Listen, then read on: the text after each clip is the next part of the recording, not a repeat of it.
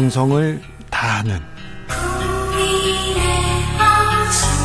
국민의 방송 KBS 주진우 라이브 그냥 그렇다고요. 정치 피로, 사건 사고로 인한 피로, 고달픈 일상에서 오는 피로. 오늘 시사하셨습니까? 경험해 보세요. 들은 날과 안 들은 날의 차이. 여러분의 피로를 날려줄 저녁 한 끼 시사. 추진우 라이브.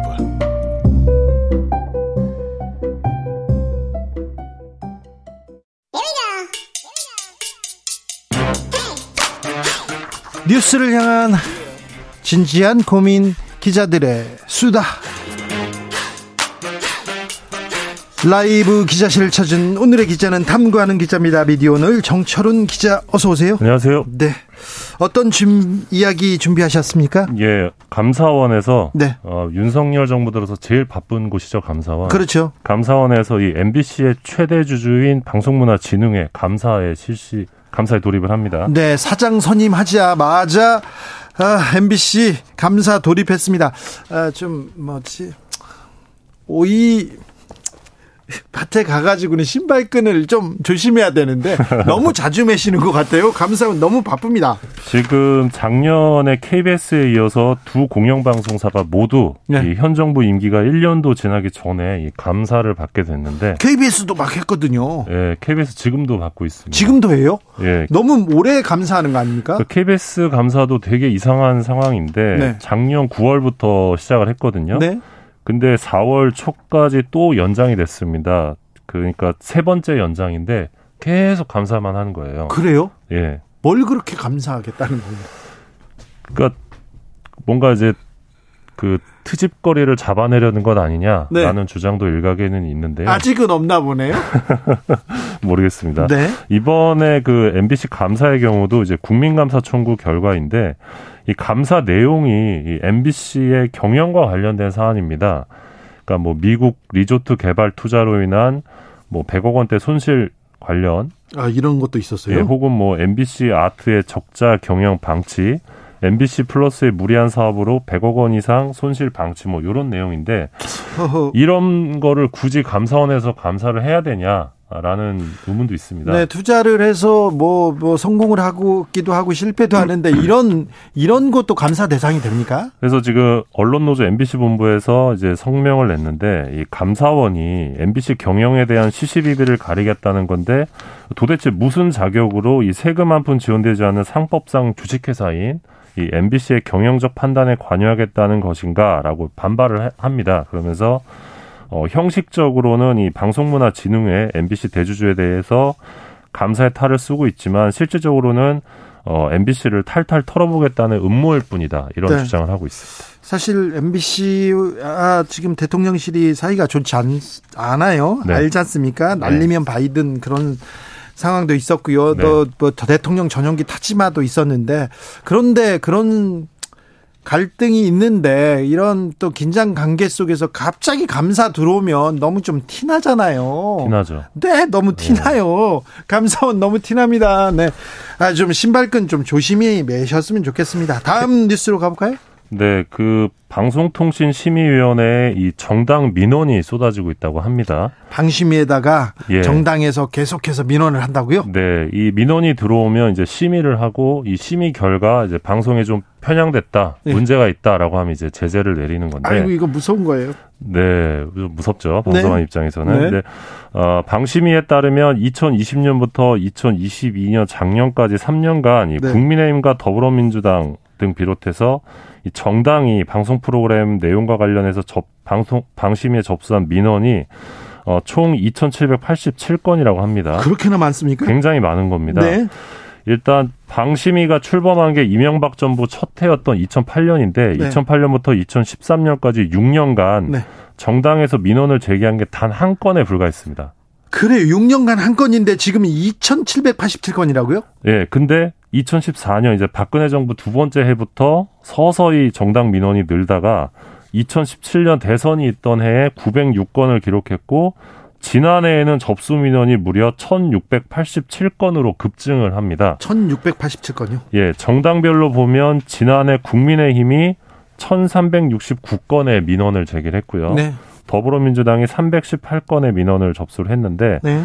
어, 상대적으로 국민의힘은 MBC와 TBS FM 예. 그리고 민주당은 TV조선과 채널A의 민원이 집중됐다고 합니다. 네.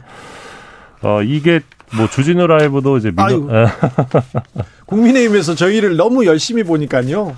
네. 애정하는 프로입니다. 국민의힘에서 이렇게 열심히 보는 거 같아요. 그런 것 같습니다. 네. 네. 너무 애정하는데 아, 그 애정 좀 다른데 국민한테 좀 쏟, 쏟으셨으면 좋겠어요. 근데 이게 뭐 민원을 제기할 수는 있는데 네. 민원을 제기하면 이제 거의 무조건 심의를 해야 되거든요. 그러면 결과 심의 결과와 상관없이 관련 기사가 나가게 됩니다. 근데 심의 결과는 대부분 문제 없음. 네. 네. 주진우 라이브도 대부분 문제 없습니다. 거의 다 문제 없습니다. 네, 저희는 정말 많이 받고 있는데 다 문제 없음으로 이렇게 네. 공정하게 잘 하고 있습니다. 근데 이제 계속 뭔가 민원이 들어가고 안건으로 올라가고 관련해서 기사가 나오면 네. 그거를 보는 시청자들은 편향적이다 이렇게 볼 수 있죠. 뭔가 문제가 있어서 심의를 받겠지. 그렇죠. 라고 생각을 하게 되게 되고요. 네. 그게 결국 이제 장기적으로 그 프로그램에 대한 이미지 타격을 주는 건데 네. 어뭐 대표적인 게 또 뉴스공장이었죠. 네. 결국 네. 이제 퇴출이 됐는데 뉴스공장이 가니까 네. 또 주진우 라이브가 맨 앞에 있어가지고요. 네. 어, 그리고 이게 조금 논란이 있는 게이 예. 심의를 하는 심의위원들이 있습니다. 네. 근데 이 심의위원들을 정당에서 추천을 합니다. 그래가지고요, 어떤, 어떤 정당에 속하느냐에 따라서 극명하게 찬반이 아예 그냥 정해져 있어요. 예, 그래서 지금. 이건 좀 문제가 있지 않나요? 예, 그래서 지금 뭐 쉽게 말하면 국민의힘이 민원을 제기합니다. 네. 그러면 국민의힘 추천 심의위원이 그걸 심의하는 거예요. 민주당도 마찬가지고요. 이건 좀 안 돼, 네, 아니지 그래서 않습니까? 이게 지금 이해 충돌 소지가 있는 것 아니냐, 네. 그리고 청부 심의가 가능한 것 아니냐 이런 지적이 나오고 있어서 근본적으로 구조를 바꿔야 된다. 네. 네, 그런 지적이 나오고 있습니다. 아, 정철웅 기자처럼 미디어에 이렇게 또 오랫동안 이렇게 고민하고 이렇게 좀 그 합리적인 사람이 들어가서 이건 누가 잘했다, 이게 잘못했다 하면 끄덕끄덕 할 수도 있는데 정당 추천으로 가서 정파적으로 판단을 합니다. 그러니까 이미 어떤 사안이 중요한 게 아닙니다. 어느 정도가 중요한 게 아니라 그냥 결론이 결론이 다 나 있어요. 음. 이거는 아니죠. 이걸 심의 받는다. 이거는 좀 부당한 것 같다. 그런 생각을 해봅니다. 네. 조금 이 제도는 바꿔야 될 것 같은데. 예. 그렇습니다. 네, 이것도 뭐 정당에서 바꾸기 때문에 정치가 이렇게 중요합니다. 네. 다음으로 만나볼 이야기는요. 네, 그 지속적으로 신도를 성폭행한 혐의를 받는 이 정명석 JMS 총재가 네. 이 넷플릭스 상대로 방송 금지 신청을 했습니다. 아, 네, 이분은 뭐 관련된 기사가 네. 나오면 무조건 일단 냅니다. 네, 또 진행자께서 또 종교 전문이신데. 아 예. 저도 저도 뭐 JMS 취재 많이 했습니다. 아 예. 그 넷플릭스 오리지널 다큐입니다. 이 나는 신이다라는 다큐가 오늘 아마 공개가 됐을 텐데, 네. 어, 이 방송이 자신을 메시아라고 불렀던 교주 4명을 조명한 이 8부작 다큐멘터리라고 합니다. 어, 그래요? M... 사이비들을 다 이렇게. 예, 예. 네. MBC PD 수첩 출신의 MBC PD가 제작을 했는데, 네. 어, 재판부가 이 프로그램이 사회적 경각심을 일깨우는 공익적 목적에 부합한다라면서 이 방송금지 가처분 신청을 기각을 했습니다. 네. 근데 중요한 게 어, 우리나라 넷플릭스 오리지널 콘텐츠에 대해서 가처분 신청이 제기된 게 이번이 처음입니다. 아, 네. 네 최초인데 웃기다. 어, 그만큼 OTT의 사회적 영향력이 높아졌다라는 걸 알 수 있는 장면 이라고 할 수 있습니다. 이 네. 넷플릭스가 지금 보면 점점 시사 보도 영역의 다큐를 지금 늘리고 있거든요. 그렇죠. 예, 작년 5월에 넷플릭스 오리지널이었던 이 사이버 지옥 엠번방을 무너뜨려라 이 엠번방 사건 취재했던 한겨레 기자랑 경찰들이 출연했었는데 호평을 받았었거든요. 네. 이때 이제 오연서 한겨레 기자도 출연했었는데. 아 예. 네. 그리고 이제 주진우 기자가 이명박 전 대통령의 비자금을 추적했던 이 다큐죠. 이 저수지 게임. 네. 넷플릭스에 있더라고요. 네. 네. 있어요. 네. 이 넷플릭스가 한번 이제 올라가면 네. 수백 개의 나라, 전 세계 사람들이 다 보기 때문에 네. 영향력이 장난이 아닙니다. 네. 어, 그래서 점점 이런 가처분 신청이 늘어날 것 같은데 언젠가는 넷플릭스도 언론이다 이런 주장이 나올 수도 있어요. 그러니까요. 또 여기, 여기서 또 고민이 출발하네요. 지금 것은 뭐 드라마나 영화에 이렇게 집중했습니다. 제가 넷플릭스하고 다큐멘터리 관련된 얘기를 한다고 회의를 몇 번 했었는데. 아, 예. 아, 그 다큐멘터리를 드라마로 만들어 주시면 안 되겠습니까? 그랬었는데 어. 아, 다큐멘터리에 대해서도 관심을 갖기 시작하는군요. 예, 그런 것 같습니다. 아무튼 정명석 JMS 총재는 아우 이분은 그 안에선 천 뭐 뭐라고 해야 되나 신이었죠. 이분은 음. 축구 시합을 하지 않습니까? 그러면 26골씩 넣습니다. 모든 공이 이 정명석의 발끝으로 와서 26골씩 넣고요.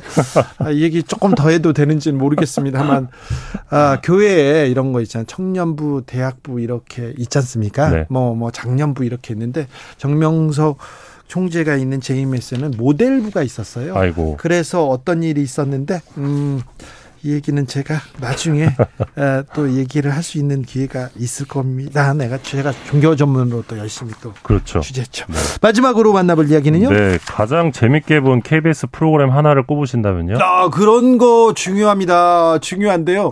저는 KBS에서 뭘 봤을까, 뭘 봤을까, 뭘 봤대요, 사람들은? 네, 공영방송 KBS가 네. 공사 창립 50주년을 맞아서 지난 1월에 성인 1,790, 1,079명 대상으로 어, 설문조사를 했습니다. 네. 아, 최고의 프로그램을 꼽아봤는데 시사교양 부분에서는 인간극장. 인간극장 1위입니까? 네, 인간극장이요? 아 정말 진국이죠 인간극장. 아, 그렇습니까? 네, 27%로 1위였고요. 어, 대단, 대단히 높은 이렇게 그럼요. 지지를 받았네요. 네, 2위는 이상가족 찾기. 아, 그렇군요. 26%인데 네. 어, 저는 이걸 본 기억은 없는데 혹시 보신 기억? 봤어요. 기억 나죠. 네. 누가 이 사람을 모르시나요? 음. 네, 그러면서 아 정말 모든 사람들이 이게 드라마잖아요. 한편에 이게 이산 가족 전쟁 그리고 헤어짐 다시 만남 이런 진짜 음. 감동의 드라마가 매일매일 쏟아졌는데 어린 마음에도 너무 감동적이었고 음. 계속 봤었죠. 공영방송의 역할을 했던 그렇죠. 프로그램이죠. 네. 3위는 추정 60분이었고요. 예. 드라마 부분에서는 이 태양의 후예 이 송혜교 씨 나왔던 아, 태양의 후예가 1, 위입니까 네, 19.9%로 송중기, 1위. 송혜교. 네. 어, 네. 그리고 2위가 이제 토지. 토지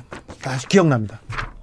박경래 토지 윤승원 씨였던가요? 그리고 최수지 씨였 최수지 씨였을 어. 거예요. 그분들이 이렇게 나왔는데 아 토지 네 되게 감명 깊게 음. 보지는 않았고요. 감명 깊게 읽었는데 아우, 읽다가 다 말았어요. 끝까지 네. 읽는 사람들은 정말 훌륭한 소설도 사람이- 훌륭하죠. 아유 네. 훌륭하죠. 네, 3위는 14.9%의 태조 왕건. 네 였습니다. 대하 드라마 네, 네. KBS에 또 힘을 보여주죠. 네, 수다리가 죽었다는 네, 태조 네네. 왕건이었고 사- 예능 부분 보면 전국 노래자랑이 33.1%로 압도적 1위. 아 그렇군요. 네. 전국 노래자랑은 뭐 기네스북에도 오른 프로그램인데 네. 최장수 프로그램이 예 아, 송혜 선생님이 아직도 좀 믿겨지지가 않습니다. 그러게요. 네, 우리 곁을 떠나셨다는 게. 네. 네, 뒤를 이어서 1 박 2일이 18.4%로 2위였고요. 예. 3위는 개그 콘서트 13.9%였습니다. 아 그렇군요. 네. 아, 국민들이 좋아하는 KBS 프로그램. 아유, 또 재밌었어요? 네, 항상 저도 이제 어렸을 때 네. 아버지가 일요일마다 늘 전국 노래자랑을 보셔서 네. 그 코스가 있습니다. 진품명품 보고 그다음에 노래자랑 보고 네. 그게 너무 싫었었는데 네. 지금은 그때가 좀 그립습니다. 그래요? 네. 보게 되죠. 네, 전국 노래자랑 재밌어요. 아, 그렇습니까? 네. 얼마나 그렇게 노래 부르, 노래를 그렇게 좋아하시더니 참. 네, 흥의 민족 대한민국. 네, 알겠습니다. 이번 조사는 KBS가 지난 1월 국민 패널 통해서 이 성인 남녀 1,079명 대상으로 설문 방식으로 진행을 했고요. 네. 95% 신뢰 수준의 표본 오차는 플러스 마이너스 3.0% 포인트입니다. 미디어 오늘 정철훈 기자였습니다. 감사합니다. 고맙습니다. 교통정보센터 다녀오겠습니다. 오수미 씨.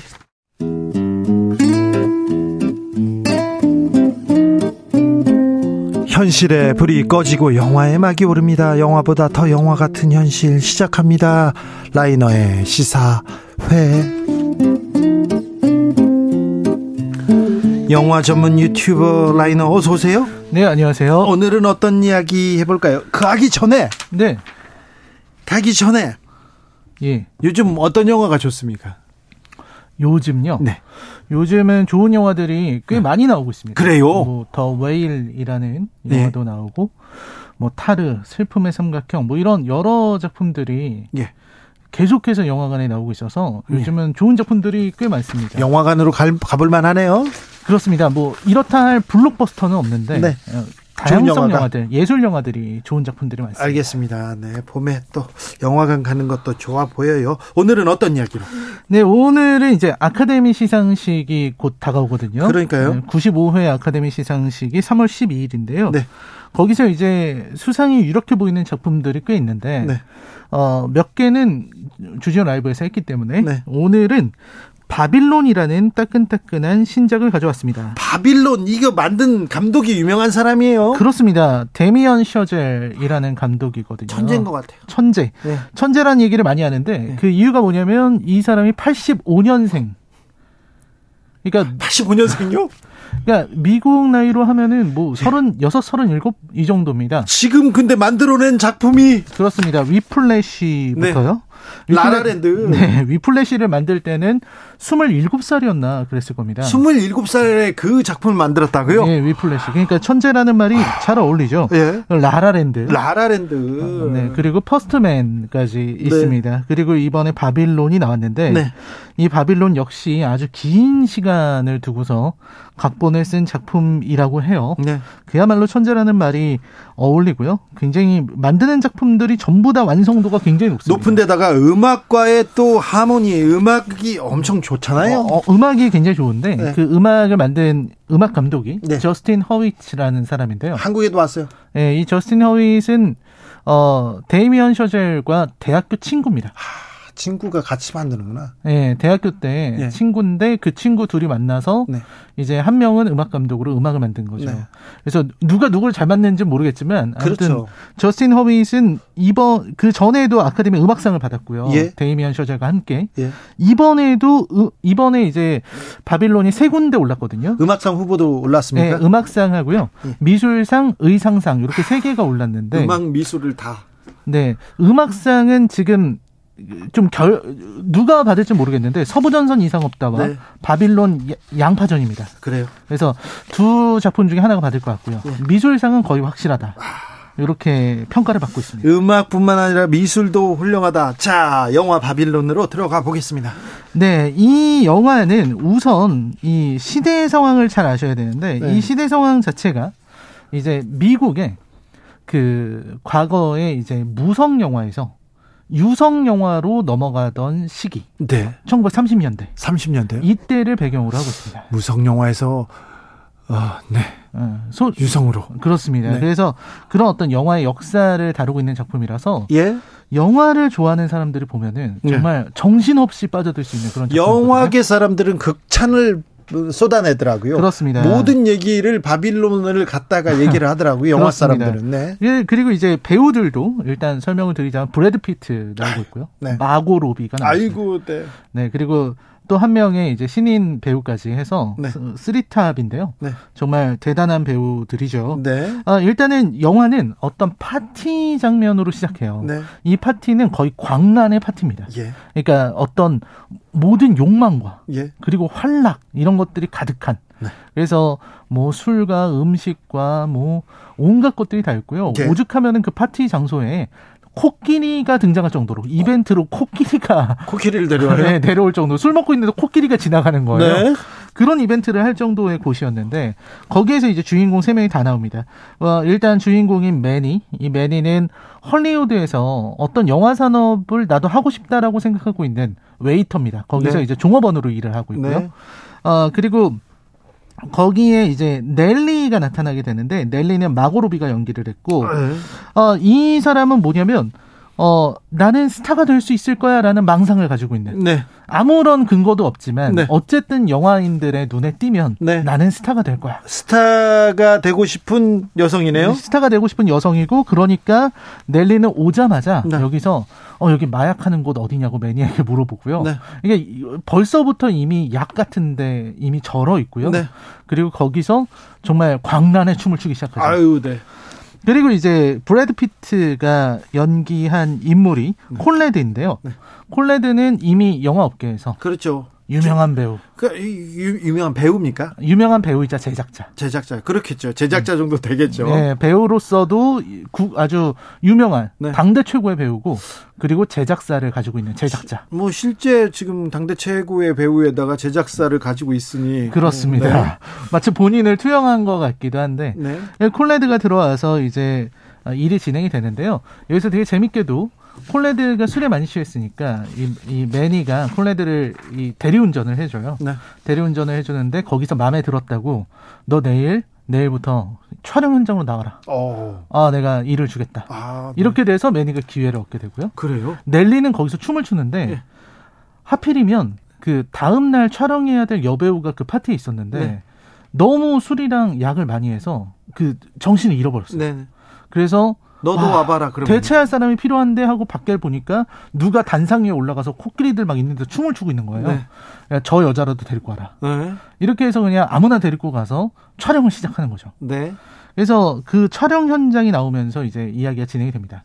근데 이 영화의 장점은 그 촬영 현장에서 벌어지는 얘기들이 너무 그 옛날 얘기들이 너무나 사실 같아서 정말 재밌다는 겁니다. 그러니까 촬영 현장에서 별별 일이 다 일어나고요. 네. 옛날에는 그 촬영 현장에서 이제 사람이 쉽게 죽어요.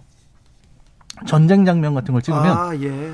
전쟁 장면에서 지금처럼 뭐 안전이 보장되어 있지 않기 때문에 네. 사람이 이렇게 죽어 나, 나기도 하고 그리고 또 이제 배우들이 이 임금을 지불하면서 노조를 만들었는데 그 사람들한테 이제 매니를 보냅니다. 매니한테 저거 처리하고 와라. 예. 매니가 말을 해도 이 사람들이 들을 리가 없잖아요. 네.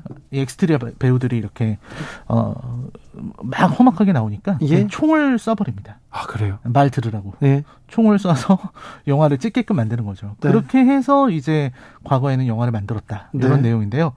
이 세 명의 사람들이 모두 그 안에서 잘 해나갑니다. 콜레드도 잘 해나가고 매니도 이제 제작사에 들어가서 어, 성장하고요. 넬리 역시 스타가 되게 되는데 문제는 유성 영화로 바뀌게 된다는 겁니다. 이제 겨우 자리를 잡았어요. 이제 성공 하나 했는데 지금 영화 시장이 바뀌는 거 아니에요? 네, 유성 영화가 딱 들어오면서 네. 완전히 판도가 바뀌게 됩니다. 네. 과거 무성 영화 시절에는 영화를 찍을 때도 막 뒤에서 음악을 연주하고 그래요. 네. 분위기 띄우려고. 네. 근데 이젠 그럴 수가 없는 거죠. 예전에 우리나라에서 70년대입니까? 더빙 영화. 더빙 영화. 네. 그렇죠, 그렇죠. 신성일 그 당대 탑스타 신성일 배우가 이렇게 했는데 더빙을 하다가 직접 녹음을 해야 되는 영화로 음. 바뀐답니다. 그렇죠. 그때 이제 큰 변혁이 있었고, 음. 네, 또 이렇게 스타도 다 달라지고 바뀌고 그랬는데, 그렇죠. 그런 그보다 더 큰 지금 영화의 혁- 혁명적인 아주 혁명, 큰 혁명이 벌어진 거죠. 벌어진 거죠. 그러니까 동시 녹음을 해야 되니까. 네, 그 동시 녹음을 하는 게 굉장히 예민한 상황에서 벌어지는 일인 거고요. 예, 그리고 말씀하신 것처럼 이제 넬리가 무성 영화 시절엔 연기도 너무 잘하고 네. 눈물을 한 방울만 내가 얘기할 때 떨어뜨려 줘. 그럼 딱 떨어뜨릴 정도로 연기 잘 하거든요. 그런데요. 근데 목소리가 안 좋은 거야. 아, 근데 유성 영화로 넘어오면은 사람들은 모두 목소리에만 집중합니다. 예, 그동안 상상해왔던 목소리가 아닌 거예요. 예. 그러니까 이제 스타가 될 수가 없게 되고 뒤에서도 다 수근수근거립니다. 아이고, 아 마이크에 대고 얘기하니까 목소리가 너무 끔찍해서 저 친구는 글렀어. 막 네. 이런 얘기들이 나오게 되는 거죠. 네, 어 이런 일들이 벌어지게 되고 그리고 이제 되게 슬픈 얘기들도 많아요. 그러면서 이제 이 세 사람이 결국은 한 명한 명씩 이제 이 헐리우드 영화계를 떠나는 그런 이야기를 담고 있거든요. 좀 더 자세한 거는 영화관에서 보시면 좋으실 것 같고요. 네, 이 영화가 바빌론을 영화계 어떤 분들은 극찬합니다. 그리고 어떤 분은 아유 이해가 안 돼요 이렇게 얘기하는데 자 극찬을 받는 이유는 뭡니까? 극찬을 받는 이유는 일단은 영화를 잘 만들었습니다. 재밌습니다. 네. 그리고 이 헐리우드 영화 산업을 향한 독이 든 러브레터다. 이런 평가를 모 매체에서 하더라고요. 독이 든 러브레터요? 독이 든 러브레터다. 네. 그러니까 헐리 이, 이 작품은 우리가 이렇게 해서 할리우드가 그동안 훌륭한 작품들을 만들었다. 예. 그런 그 노고를 바친 사람들의 찬사이기도 하면서 네. 반면에 우리는 이렇게 지저분하고 우린 이렇게 더러웠다. 이런 걸 고백하는 이야기이기도 합니다. 음. 그래서 어떻게 보면 라라랜드보다 더 심화된 버전이죠. 라라랜드는 할리우드에 대한 낭만, 네. 꿈, 희망 이런 걸 담았잖아요. 아우 사랑, 그렇죠. 쓸쓸함.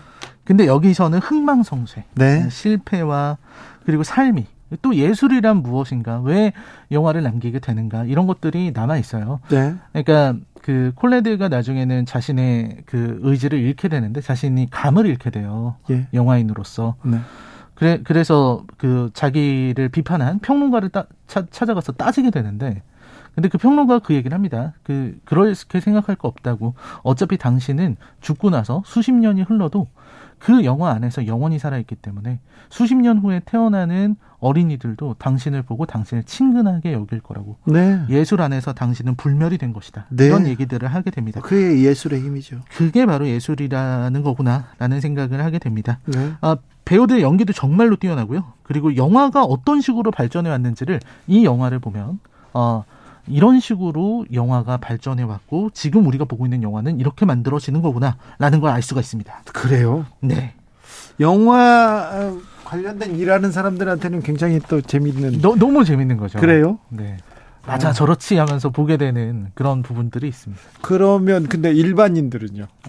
이제 이게 영화 우리 같은 사람들. 그 그러면 조금은 이제 아 이런 게 근데 이런 게 있었나 하고 관심을 갖고 찾아보시면 네. 더 재밌게 보실 더 수 있을. 것 같아요. 영화가 엄청 길다면서요. 영화가 거의 아, 굉장히 긴데 네. 근데 그 길기 때문에 그 화려한 장면들과 그 생각지도 못했던 이런 출연하는 까메오 배우들이 화려해서요. 네. 그거 보느라 이제 시선이 계속해서 잡혀 있게 됩니다. 네. 저는 이게 길다는 생각을 거의 못할 정도로 그래요. 재밌게 봤어요. 세 시간이 넘죠. 그렇죠? 그런데 좀 즐겁게 봤다. 즐겁게 봤습니다. 아, 네. 바빌론. 네. 보고 싶네요. 네. 아, 참. 라이너가 이렇게 또 설명하니까 보고 싶어졌어요. 아, 네. 네? 다음 소위 보고 그다음에 바빌론 봐야 되겠네요. 그렇습니다. 바빌론 헐리우드 영화에 대한 독이 든 러브레터다. 독이 든 러브레터. 네. 바빌론이 결국은 무너지지 않았습니까? 네. 근데 바빌론이라는 이름은 지금까지도 상징으로 남아 있잖아요. 네. 그런 것처럼 할리우드 영화도 마찬가지인 것 같습니다. 네. 바빌론 미술 좋다고요? 미술 훌륭합니다. 음악도 훌륭하다고요? 음악도 훌륭합니다. 그렇습니까? 네. 알겠습니다. 라라랜드 음악보다 더 어, 더 어, 어떤 면에서는 더 좋을 것 같아요. 여, 여기는 완전 재즈거든요. 아, 그래요? 네, 재즈 음악이. 재즈의 이 감독과 이 음악 감독이 그냥 뭐 애정이 무한한 애정이 있나 엄청난. 것 같습니다. 그렇죠. 네. 아, 오늘의 시사회는 바빌론이었습니다. 라이너 감사합니다. 감사합니다. 네. 바빌론 얘기하니까 라라랜드 얘기하시는 분들이 많아서 라라랜드 엠마 스톤과 라이언 고슬링이 함께 부른 City of Stars 들으면서 저는요 여기서 인사드립니다. 저는 내일 오후 5시 5분에 돌아옵니다. 지금까지 주진우였습니다.